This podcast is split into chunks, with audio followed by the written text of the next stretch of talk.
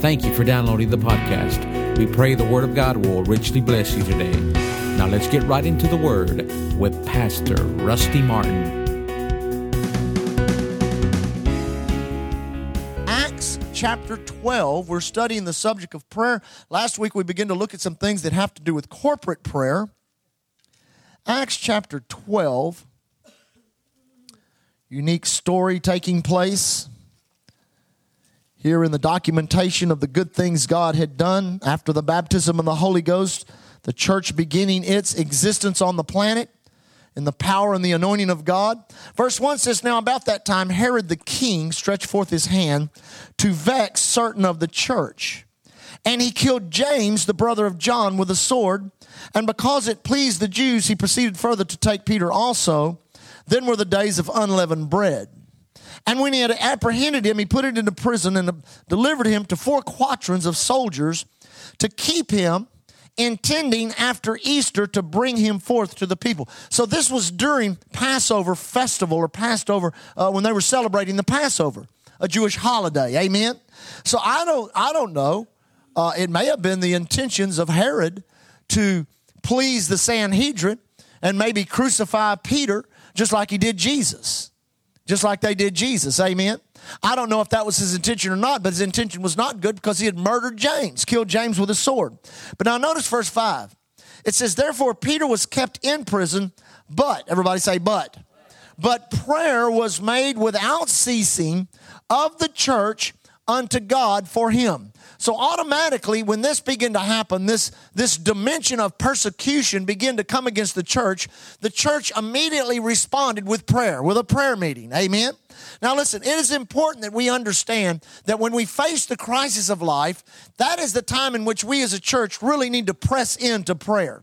The old Pentecostals used to have a term called praying through. Well, we don't really adhere to that today. We know that we're already through. Amen. Jesus has made a way from the spirit realm into the natural realm so that men and women do not have the same problem that they used to have when it comes to praying or talking to God. But we must understand, even today, everybody say, even today, even today, there is still opposition to your prayer. Opposition on both ends. Opposition number one, of the enemy trying to get you not to pray. Number two, of the enemy trying to stop the answer from coming to you. That's why it takes perseverance in prayer many times. Amen. Staying with it, sticking with it, praying. I like to say it like this. I learned this years ago in studying under some of the ministers uh, that I studied under, praying through till you get a note of victory. You say, well, how do you know when you get a note of victory? You'll know. If you've ever prayed and prayed something through in your spirit, you know when that note of it, all of a sudden you just feel like there's an answer there. All of a sudden you just sense, well, that's it. God has heard my prayer. God has released the answer. I've prayed it through. And from then on, all you need to do is just worship and thank Him. Just worship and thank Him. Amen. Now, notice what it says here. It says in verse uh, 6 And when Herod would have brought him forth the same night, I like this next phrase Peter was sleeping. Did you get that? If you listen, if you've ever had trouble sleeping, here is a great testimony of a man who, in all probability, was fixing to get executed. He is asleep with a soldier connected to each one of his limbs. Four quaternions of soldiers means 16 soldiers. They traded uh, their position every four hours. Every four hours, they would go take the handcuffs off of Peter's arms and legs and take them off of one group of soldiers, put them on another group. So he was handcuffed to four people. Boy, that's a dangerous man. I said, that's a dangerous man. Handcuffed to four people, but they had to wake him up every time they changed the handcuffs because he was sleeping. People who are at peace can sleep. And this shows us you can be at peace even in prison. Even when you're connected to four different soldiers and they just killed one of your best buddies and it looked like you might die in the morning, you don't have to sweat it because you know God's in control and you can just go ahead and get your sleep. But now notice what happens here.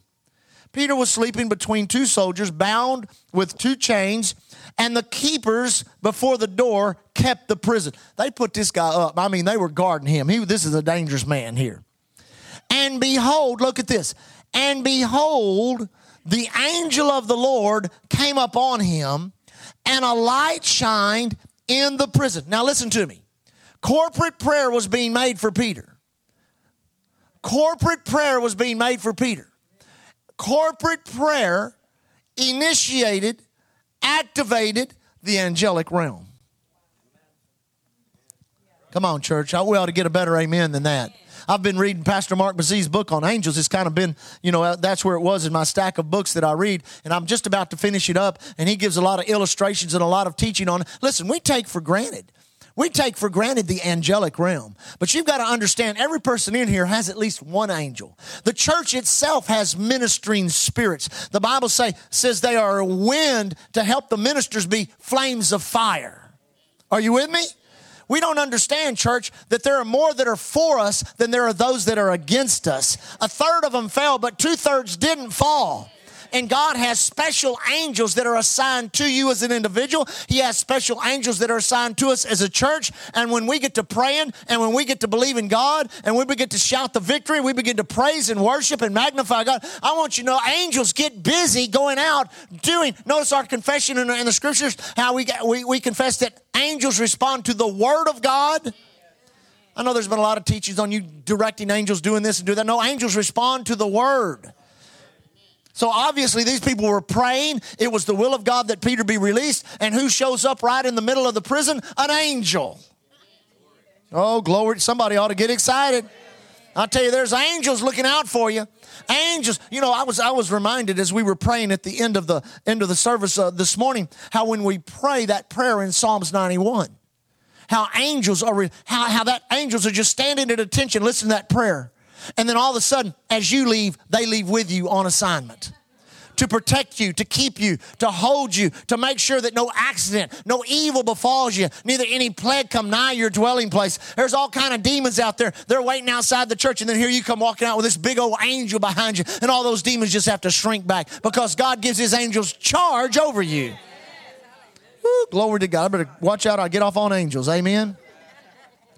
It said, Behold, the angel of the Lord came upon him, and a light shined in the prison. And he smote Peter on the side and raised him up, saying, Arise up quickly. And the chains fell off of his hands.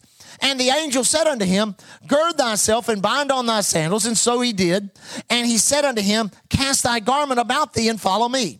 And he went out and followed him and wist not that it was true which was done by the angel, but thought he saw a vision. Now, Peter was given to visions and dreams and different things like this, but this angel, he has to come and he has to kick Peter in the side. It said it smote him in the side.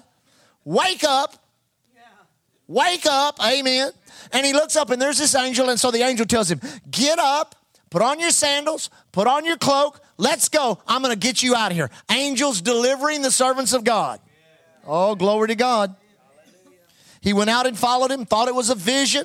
And when they were past the first and second ward, they came unto the iron gate, that which leadeth unto the city, which opened to them of his own accord. That word in the Greek, or that, that, that own accord phrase, is the same word in the Greek. It's the same word we get an English word called automatically.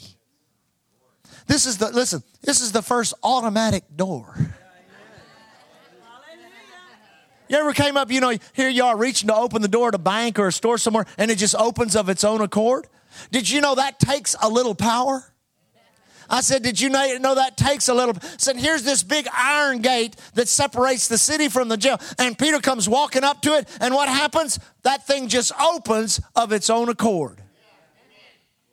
That's pretty cool. I said, That's pretty cool. Amen. It opens of its own accord. And they went out and passed on through the street, and forthwith the angel departed from him. And when Peter was come to himself, he said, Now I know of a surety that the Lord hath sent his angel, hath delivered me out of the hand of Herod, and from all the expectation of the people of the Jews. And when he had considered the thing, he came to the house of Mary, the mother of John, whose surname was Mark, where many were gathered together praying. Everybody say praying. And as Peter knocked at the door of the gate, a damsel came to hearken named Rhoda. And when she heard, when she knew Peter's voice, she opened not the gate for gladness, but ran in and told how Peter stood before the gate. Now listen to this. And they said unto her, Thou art mad. You're crazy. Now, obviously, according to the principles of faith which we study, they were not in great expectation of deliverance. I mean, when you come in, you know, say we were pray, say we're praying here for for for for five million dollars to build our building, you know, and we're here praying, and we've been praying for three days and fasting and praying, and then there's a knock at the door, and somebody goes to the door and comes back around and says, you know, somebody's standing at the door with a five million dollar check for you, Pastor Rusty, and I say, you're out of your mind. Now, wait a minute. There must be a, dimension to their prayer that got the attention of God, that released the angelic realm, that delivered Peter, that caused them to pray beyond their natural level of faith, to pray in a realm or in a level of faith that God imparted to them. You said, well, how could they have been praying? They must have been praying in the Spirit.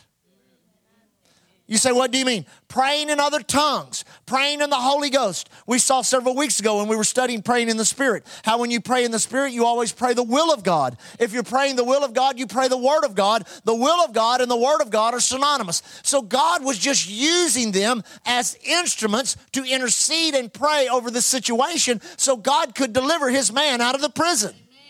God had given Peter a prophecy over there on the lake after Jesus had risen from the dead that says, When you're young, you gird yourself and go where you want to, but when you're old, you'll not gird yourself and others will take you where you do not want to go. That prophecy was not yet fulfilled in Peter's life. That's why Peter could lay himself down and sleep. You say, Why? I got the Word of God. I got the word of God. God gave me a word. I'm not going to die. Herod's not going to kill me. I don't know what's going to happen, but I'm going to lay myself down and I'm going to sleep. The church begin to pray and angels begin to be activated. So here they come, knocking on the door. Where was I? They said unto her, unto Rhoda, Thou art mad. But she consistently affirmed that it was even so. Then they said, It is his angel. But Peter continued knocking, and when they opened the door, they saw him and they were astonished. That shows us the ability of corporate prayer to pray beyond the level of our expectation. I mean, when you're in a prayer meeting and, you're, and your pastor, you're, you're, you're the chief apostle of the move of God, is locked in prison. And so, what are you praying? Lord, get him out of prison. Don't let him kill it. Don't let him be killed like James was killed. Lord, we pray over Peter. Then I could just see they just went right into the Holy Ghost. Begin to pray in the Spirit, pray in the Spirit, pray in the Spirit. Because when you pray in the Spirit, your mind is not fruitful. There's no understanding in your mind. There's no, how can you say this? There's no increase of the ability of your mind to comprehend that which is going on in the spirit realm. But something is going on in the spirit realm because you are praying in other tongues. So they come to the door, so they're responding to what they see and what they hear. Here's Peter knocking on the door saying, Let me in. Let me in. Let me in. So Rhoda, instead of opening the door, runs back into the prayer meeting. It's Peter at the door. So whoever's leading the prayer meeting says, You're crazy. Which somebody should have stood up and said, Wait a minute, what have we been praying for? Amen. But that shows us the ability of the Spirit of God to help us pray over those things in which we do not know how to pray or what to pray. Now, are you with me? Go to the book of, uh, of 1 Thessalonians real quick. Hallelujah. I got about 10 minutes. We'll wind this up. 1 Thessalonians chapter 5. Let's just start in verse 14. Now we exhort you, brethren Warn them that are unruly. So if you're unruly, be warned. Comfort the feeble minded. Well, glory to God. Support the weak. Be patient toward all men. See that none render evil for evil unto any man, but ever follow after that which is good, both among yourselves and all men, unto all men. Rejoice on Sundays. Oh, that's not what it said. I'm sorry. Hold on. Rejoice on Sundays and Tuesdays. Rejoice evermore. That means there always ought to be a shout in your mouth. There always ought to be a dance in your feet. There always ought to be the ability to lift your hands up to heaven and worship God and rejoice. You ought to study the word rejoice. It actually means to jump up in the air while you're in the air, turn 360 degrees around, land on your feet, and shout with a shrill scream. Did you know that's what that word means? We've reduced it to this think a good thought. Just think a good thought. No, no, no, no, no, no. The Bible says, rejoice evermore. Verse 17, this is where I want to get to. Pray without ceasing. That doesn't mean, well, Pastor, that's it. I've quit my job, sold my house, sold my car, reduced all my belongings down to one set of clothes, a toothbrush, and I'm going to come to church and I'm just going to kneel down and I'm going to pray for the rest of my life. Well, it won't be long. We have to carry you away. This actually speaks of an attitude, which means never come. Actually, one translation actually said, never come to an amen in your prayer. Never come to a place in which you stop. Always kind of like keep it in a, this will be continued, Lord. I'll talk to you a little later. I've been praying here for 30 minutes. Now I've got to go do some stuff. Be back in a few hours. Talk to you tomorrow. See you in a few minutes always keep an attitude of prayer. You can always be in that. I mean, when you're by yourself, driving your car, going down the highway, going to work, heading off, going fishing, doing this, doing that, whatever you do, you can always maintain and keep an attitude of communication with God. I talk to Him all the time, He talks to me all the time. Mm-mm. Pray without ceasing. In everything, give thanks. Not for everything Do you see that? Not for everything. Thank you, Lord, for my broken leg. Thank you, Lord, my dog died. Thank you, thank you, thank you, Lord. Thank you, Lord, I lost my wallet with $500. No, that's not what it's saying. It says, thank Him in all, in the midst of bad situations, circumstances. Notice what it says in everything, give thanks, for this is the will of God in Christ Jesus concerning you. When the devil attacks, thank you, Father, I've got the answer. Sickness and disease tries to come upon you, thank you, Father, you took my sickness and disease so that I have to bear it. When poverty and lack tries to get on you, thank you, Father, you supply all of my need according. God gives you a foundation to always stay in an attitude of praise and worship toward God continually thanking, continually worshiping, continually praising. In everything you're going through, you want to go through it quicker? Thank God. Just thank Him. Thank Him for the answer. I mean, once you start thanking God, I mean, there ain't there, there, there, there's hardly any place to go. You can thank Him that you're allowed to exist upon the planet. By the will of God, you're here. God could have had you born at any other time. You could have been born in any other dispensation or generation, but God has you here right now. You can thank God that you have health in your body. Thank you, Father, that my eyes open and function, my ears function, that I can walk upon my feet. Thank you, Father, my digestive system works, my heart works. Thank you that my brain functions. Amen. You can thank Him for everything you have. You say, Well, I don't have much. Thank Him for what you have. Thank Him for what you have, and you'll see it increase. Thank Him for who you are. Thank you that I'm saved, Father, that I'm a new creature in Christ, that old things are passed away, that all things are new for me. Thank Him for your church. Thank Him for your pastors. Thank Him for your family. Thank Him for your job. Thank Him for all He's blessed you with. Thank Him for all He's going to bless you with. Thank Him for heaven. Thank you for the name of Jesus. Thank Him for the Holy Ghost. Thank Him for the Word. Come on, church. Once you start thanking Him, there isn't any place to quit. Why? This is the will of God concerning you in Christ Jesus concerning you. Quench not the spirit, which means what? Do not do anything in your life that quenches the ability of the Holy Ghost to work in your life. Mm-mm-mm. Don't play with sin. You know, I was studying, in, how many have ever done extensive studies of the book of Leviticus? Not many. I was studying the other day. Now I've probably read the Bible through. I don't know how many times in the in the in the past 30 years. I would say at least 20 times I've read through the Bible. Now I've studied the Bible continually, but I made a decision this time in going through the book of the, uh, Leviticus to really pay close attention. And this time I saw something I never saw before that enlightened me.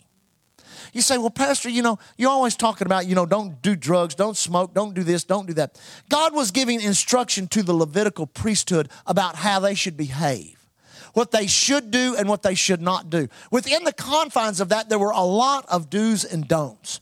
Do this, don't do that, do this, don't do that, do this, don't do that, do this, don't do that. At the end, God qualified everything He said to them by saying this If you do not adhere to what I'm telling you, then people will not know the difference between holy and unholy, clean and unclean. You say, what do you mean? Don't sin. Don't live in sin. God's people are the ones that says, well, I'm not going to get into some legalism. I'm not talking about legalism. I'm talking abstaining from that, which causes you to miss the mark, which causes you to pull away from God, which causes you to stay cool in the things of God. Stay away from that. Stay away from sin. Sin has been purged out of you on the inside. Keep it away from you on the outside. Can I get a better amen? All it's going to do is pull you away from God because people are observing and watching us to see what? What is holy? What is unholy? What is clean? What is unclean? If God's people do not act holy, how will people know what holiness is? If God's people do not act clean, how will people know what unclean is? I mean, you go gather a group of people out of the world, and you're going to have all kinds of different people and all kinds of lifestyles, all kinds of addictions, all kinds of mindsets. There are people that'll think the very things that you think are very wrong, that that's acceptable because it's, quote, legal. And there's more things being made legal now that are sin than ever have been before because our government, for some reason, has thought to uh, pick up the uh, uh, mandate to legislate morality. Things that used to be evil, things that used to be wicked, things that were not even talked about are now commonly talked about and practiced. How is the world going to know what is holy and what is not unholy if we quench the spirit, which is called the what spirit? Say it again. Called the what spirit? The holy or the sanctified or the set apart spirit. We'll leave that for another service. I can tell right there. Despise not prophesying. Prophesying is given to the church for what? The edification, exhortation, comfort. Wasn't that a beautiful word this morning in that main sermon? I can't wait to get a copy of that. That was powerful. How God has not forsaken you, how God has not rejected. That what a great word from God. Amen. Gifts of the Holy Ghost in operation. Prove all things. That's talking about the word. Prove it out. You say, what do you mean? Prove it out. Stay with healing till healing manifests. Stay with prosperity till prosperity. Prove out these things are true. I want you to know in my life, I've proved salvation works. I've proved healing works. I've proved prosperity works. I've proved following the will of God works. I have proved it out. Then it says what? Hold fast. That means get a good grip, get a good tight grip on, hold fast to that which is good. Why? Because the enemy is going to continually try to take away from you that which is good. Hold fast to your confession. Hold fast to your to your tradition of serving God. You say, what do you mean my tradition? That pattern you've set up in your life of coming to church, coming to church on Sunday, coming to church on Sunday night, coming to prayer, coming to church on t- that is a great pattern, folks. That is a pattern of righteousness. That is a pattern of blessing. I'll say this unashamedly. If you will give one year of your life toward sanctifying yourself from the world, which means setting yourself apart from them and coming to every service at Island Church, by the time one year goes by, your life will have radically changed. You cannot stay in the presence of God. You cannot hear the Word of God. You cannot live in the things of God without it affecting your life dramatically.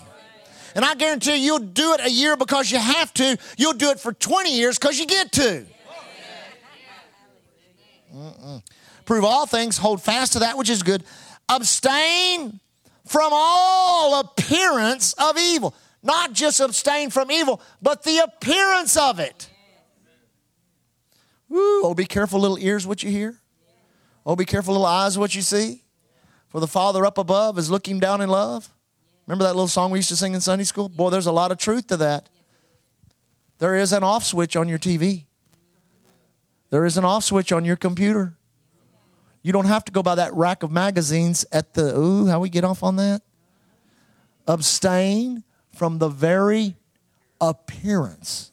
He said, that'll keep you away from evil itself, keep you out of sin. Abstain from the appearance of it. And then, then listen, here's your promise. And the very God of peace sanctify you holy. That means God is going to do what?